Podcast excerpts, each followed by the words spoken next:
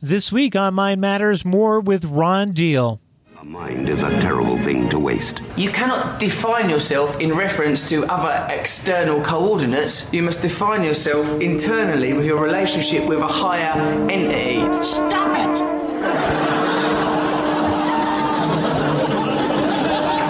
I'm sorry? Stop it! Stop it? Yes, S T O P, new word, I T.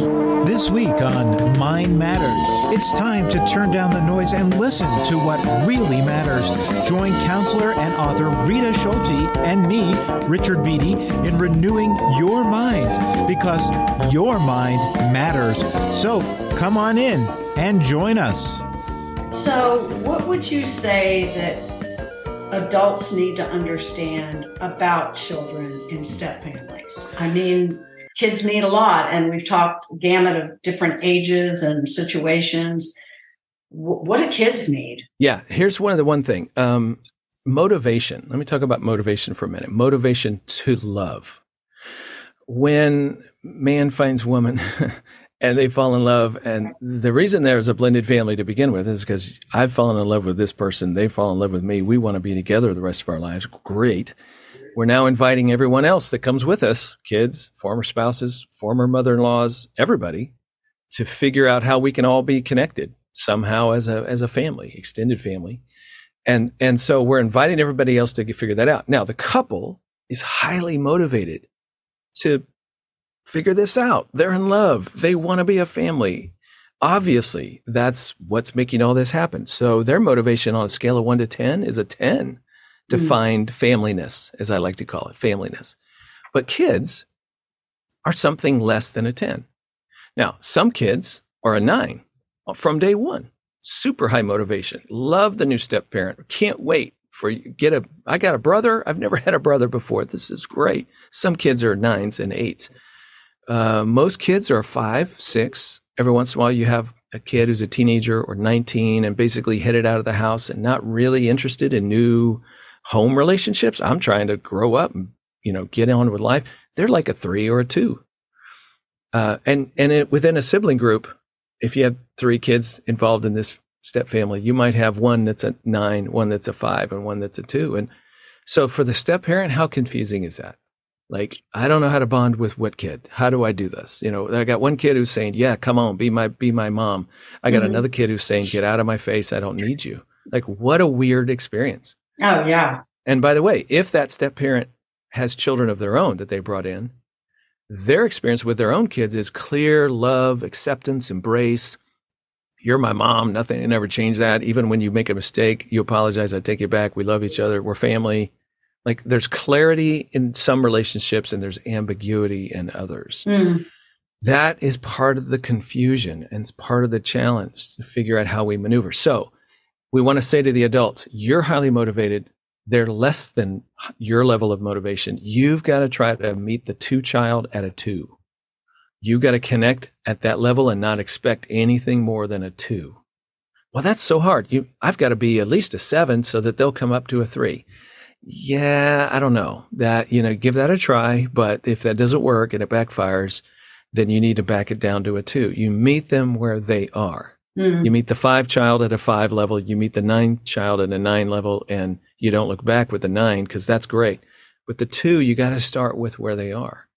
Yeah, that's a great analogy. Absolutely. It's How a little you- bit.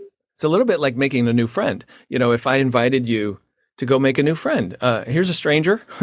they live two doors down from you, just moved in. You know, go be nice to them. Well, if you wanted to make a friendship, you wouldn't go and bang on their door and scream at them and tell them that you're their new BFF. They just don't know it yet. hmm That's not getting you in the door. That's getting the police called, right? Right. Yeah. So you have to meet them where they are. You knock and you wait and you allow them to greet you in a t- way, in a time, in a manner that is suitable for them. Okay. That's 101. How do you bond with a stepchild? And, and here's the thing, Rita, eh, that with a child who's a two or a five will likely be years. I'm not, not a month, not a month, not six months. It will likely be a year's process to where you feel like we're finally getting someplace.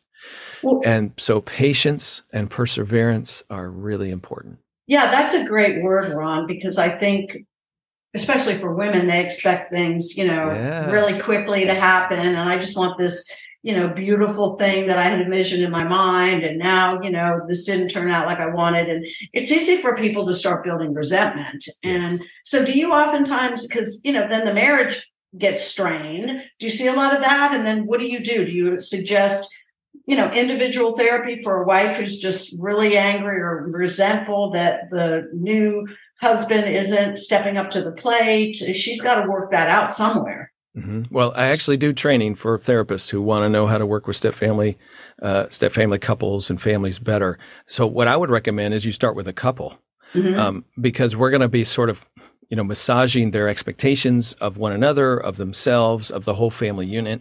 But I'm not going to try to couple in children yet. Um, that's uh, uh honestly, it's too fragile. I don't want to put a step parent and a stepchild in a room and have them argue with each other and get mad and yell because they already have a fragile relationship. We don't right. want to make it worse. And so we're going to start carefully with the couple, and I'm going to try to build them up, bond them, get them seeing the vision of how we maneuver through this, how what the role the step parent needs to be, what the role of the bio parent. Here's how you be a team together. Okay, let's unpack what's already happened. Let's figure out how the path forward, and then we'll make some decisions about who next to involve. The older children are, the more I think they need to have a say in the process because they care deeply about what's going on with their life and their family. And you know, you asked the question earlier, and we kind of never got to the second part, but it it comes back to loss. What else is going on with children? I want the adults to understand how kids are still carrying sadness from Great. however it is they got here. You know, it's still there. Dad died uh, guess what? They still miss dad every single day. Uh, mom and dad divorced. Guess what? They still miss mom and dad and the family every single day. They still have to deal with the aftershocks of that massive earthquake. 10 years later, they're going to two households and they forgot the math book at the other one and their life is complicated and they got a bad grade on the math test because you divorced 10 years ago. Like this is the ongoing loss narrative of their world. And if you forget that, then you inadvertently step all over their feelings and their heart, and they feel so alone in their sadness. You got to figure out ways of connecting in when you see the sadness, of bringing it up, of helping them to grieve forward. And that is a family journey. Often the biological parent is the one who can really minister to their kids in that way. But I even want the step parent to at least be aware of it. You know, Mother's Day rolls around and you're the stepmom say to your kids, ah, my goodness, I just put this together. Mother's Day, Sunday, you're going to be with us. You're not going to be with your mom. Oh my goodness. If I were you, that would just stink. Uh, there's nothing we can do about it. It is what it is. The plans are made. But Mike, I just want you to know I see that. And I see that that's probably hard for you. Uh, I'm wondering if we can figure out a FaceTime. Can I arrange with your mom for you guys to be able to connect? Can we See, what, what you did in that moment is you said, I see you. Your pain Absolutely. Ma- your pain matters to me. And I, here's the most important part of that. Rita. The, the implicit message to a child is, I am not competing with you and your mother. Mm-hmm. You and your mom is a good relationship. I applaud that. I am not getting in the way of that. I am a bonus person in your life, not the replacement parent in your life. Very important. Now a child says, Oh, you're a safe person for me. You're a respectable person to me. You get how important my mom is. Uh, I just moved a little bit closer to you because of this. That's beautiful, Ron, because I think as I counsel teens, what I see is I was just on with somebody uh, this morning I feel invisible. I don't feel seen. I don't feel heard. I don't feel understood. Mm-hmm. And I think the grief piece never goes away. That's right. It, whether, you know, you've lost a parent through death or divorce, whatever, it's always there.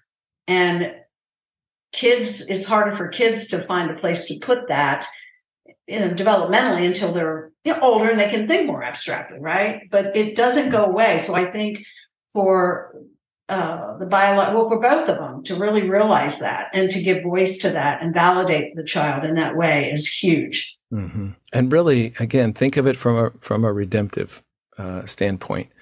when we, and I'm, I'm using this word intentionally, minister to our children that are grieving over time, we help them move through grief, not over it. They never get over it. They mm-hmm. move through it in a maturing sort of fashion that ultimately might take them to a place where they trust God more deeply with their life, where they where they have perspective about the world and how things really work, and they don't, you know, sadness and depression over unexpressed grief doesn't turn into drug abuse or something, you know, even worse. And so, my goodness, that's helpful. That's important. It grows children up and they have a better chance at lifelong relationships when they become adults as a result of little things like this. Yeah, because we know we're facing a loneliness epidemic in our culture today, and especially for teens. And my heart is just, you know, it's just tearing at my soul uh, mm-hmm. uh, that these kids are so lonely, linked with depression, high rates of suicide. And this is certainly one place where children, uh, if this isn't done well, yes. uh, can have just this huge deep abiding sense of i'm alone you know? Yeah and who and we, is this person now in my house? And we don't want that. Right. You know i again i feel like um, uh, the blended family world can be a positive for children long term. People need to recognize that initially it's hard on them. And there's transition and much of it is unwanted for kids again, uh, I'm including adult children when I mm-hmm. say kids. An unwanted transition always brings some measure of loss with it. It just is what it is. And so, given that reality, you don't want to uh, leave them lonely trying to deal with all of the unwanted transitions. You want to engage them in the midst of that. And I think ultimately it can be something that helps grow them up, help to mature them. But you've got to be really intentional about that. You're listening so, to Mind Matters with Rita Schulte. I'm Richard Beatty, and we're talking to Ron Deal today. And uh, Ron, uh, you you serve as the president of of Smart Step Families and director of Family Life Blended, which is a division of Family Life. Uh, I want to talk a little bit about some of the workshops that uh, that you have coming up, and uh, and and some of those ones that you do periodically. I, I saw something on demand. Yes, that's exactly right. So I've partnered with a group called the Step Family Network, and we have uh, recorded a video series for couples that you can just simply watch on demand on your time. Uh, you can go to smartstepfamilies.com, click events, and find that and many other things that we're doing live streams, uh, live events that people can attend. Uh, it's all there. Ron uh, for the uh, for the listener who is is hearing some of these things. I know here in Colorado, uh, in Denver, uh, we have uh, a lot of uh, great ministries that that deal with blended families and step families. Uh, I'm wondering with the way the culture has changed, uh, whether that's been through politics or whatever, um, how uh, and are you dealing with uh, same sex marriage couples? Is that another complication that is in this uh, in this in this mix? It, it sure is. It's part of the reality of our world. Uh, one of the things that we're trying to do is bring a, a Christ centered biblical perspective to family life. And so there's some things there that we would want to address with that. But one of the uh, anecdotal or ancillary sort of topics there is uh, more and more people are saying to us, well, uh, my first marriage ended because my former husband came out gay, for example. Mm-hmm. He's now living in a homosexual relationship in the other household. My children are moving back and forth between our home is trying to teach um, kind of a Christian worldview, and they're living something very different in the other household. How do we help with that? How do we think about that? What's our role as it relates to forming character and virtue in our children? Uh, those are common questions that we're hearing more and more. And so we're trying to give shape to that dialogue and help people understand. By the way, it's not just, um, you know, that sort of a, a gay lifestyle, for example, in the other home, but it could also be you know, my former husband's a drug addict and, you know, we're worried about his behavior or the, over there, they just worship the almighty video game. And, you know, it's just, it's a very different climate and what they value is different than what we value. What do we do? Um, by the way, the kind of a quick response to that would be, you know, all of us as parents, no matter what kind of family you're raising your children in, have a day where we quote send them into the world, where we know they're going to engage the world, whether it's on their phone or in junior high or whatever it might be, and the world is going to have influence on their heart and their life. And so we're trying to prepare them for the day when we're not able to, you know, put a buffer around them. Well, you just happen to be thrown into that much sooner because your children are moving back and forth into a home that doesn't share your same values. And so you have to equip, you have to teach, you have to help them understand why you don't let them watch R rated movies all the time, why, why you make the, the, the decisions with your money that you make, such that you're hoping that they will hold that value with them when they're in a, an environment that lives and breathes and teaches something different. What you cannot do, what you should never do, is belittle the person that they love. Your dad is a horrible person because XYZ. Spell out whatever it is that they that he does or lives that you don't like. Never do that. That's not loving your neighbor. Mm-hmm. Number one, that's not godliness. And by the way, your kids will smell that out in a hurry. And if you're being a hypocrite, with what you do versus what you say, I'm not sure they're going to catch your values at the end of the day. So you want to be genuine in your heart and love and encouragement of them, the child, and their relationship with the parent in the other home. But you're also wanting to equip them with a biblical worldview as they try to enter into that life. I appreciate yeah. that answer, just mainly because, you know, it is. Um, it's uh, uh, unfortunately it's the elephant in the room sometimes, and uh, I think uh, sometimes as Christian broadcasters we don't ask those questions because we don't want to talk about these things. Mm-hmm. But uh, I, I, I knew you would, so that's why I uh, that's why I brought asked. it up, and uh, I I appreciate. it. I mean, everything gets to sound like a it sounds like a word problem, uh, you know, in a math book sometimes. Uh, that's uh, that's gone horribly wrong sometimes when you read when you when I, I was sitting here listening to these stories and I was like oh my, this is like it's it's like a, it's like algebra. yeah. Well, and you know, here's the thing I want I'll just remind your listeners about. Uh, pick up your Bible and start reading the family of promise. Pretty much everything we've talked about is found in the Old Testament starting with Abraham and their families. Those are family systems that were complex blended families of a different shape and color. Yes, because Jacob had four wives and he really only wanted one of them. And his favorite son came through uh, Rachel, not through any of the other wives. And his favorite son was Joseph, but Joseph had 11 brothers by all, he had 11 half brothers, a crazy, chaotic step family in which only one was favored, and that created all sorts of animosity. And so when the day comes that Jacob gives Joseph a coat. That's the final straw on the camel's back, and his brothers are ready to kill him and sell him into slavery. This is a dysfunctional blended family. This is nothing new. I kind of think Jesus had a stepfather. You know, just think about it for half a second and you'll understand what I'm talking about. Rita, any uh, any final thoughts? No, just uh, get this book and take advantage of all these resources. This is uh, wonderful. And Ron is graciously, no, I think it was great. Ron, mm. thank you so much. It's been such a pleasure. You are so wise in all of this, and I know people are going to benefit from it. Mm. I appreciate it. Thank you for having me. Ron Deal dropped by the studio, and that was uh, that was great um, on Mind Matters. Uh, we are uh, out of time right now. Uh, I want to thank everybody for listening.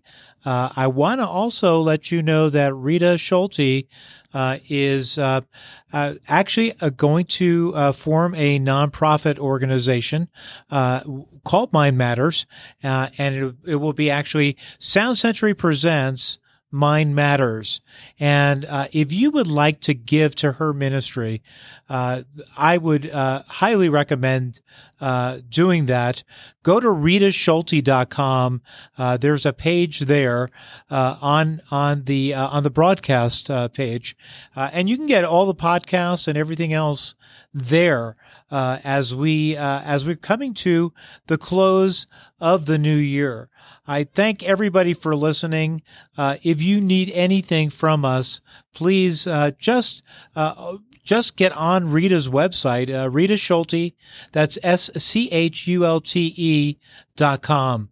I'm Richard Beatty, and I want to thank uh, every one of uh, you. Uh, we're very thankful for you.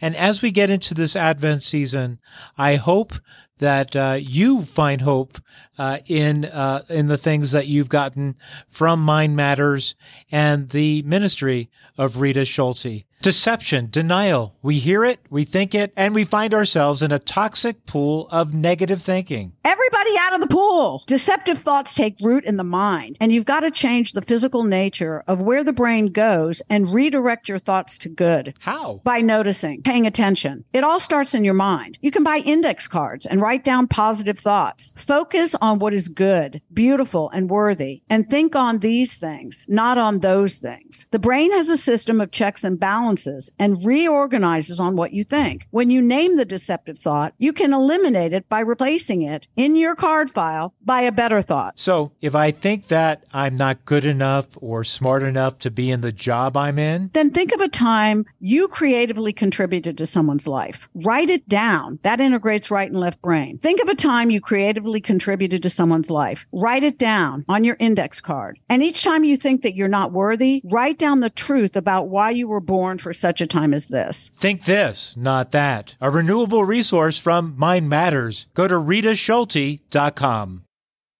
Now this is uh, trouble in mind, which I do have. I got a lots of trouble.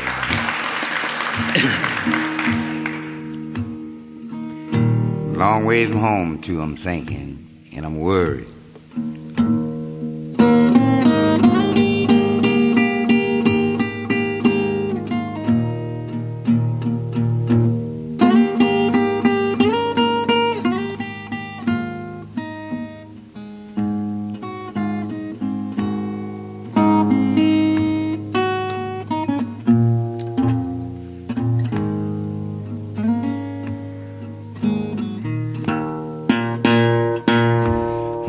Trouble in mind, I'm blue. But I won't be blue always.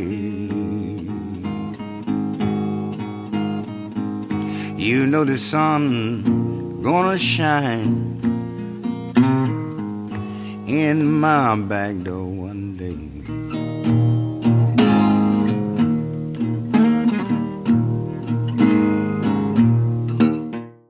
Hey, everybody, Richard Beatty. Uh, join us next week on Mind Matters, and we're going to be talking a little bit about the best shows and uh, the the most meaningful shows as uh, voted by you, the listener.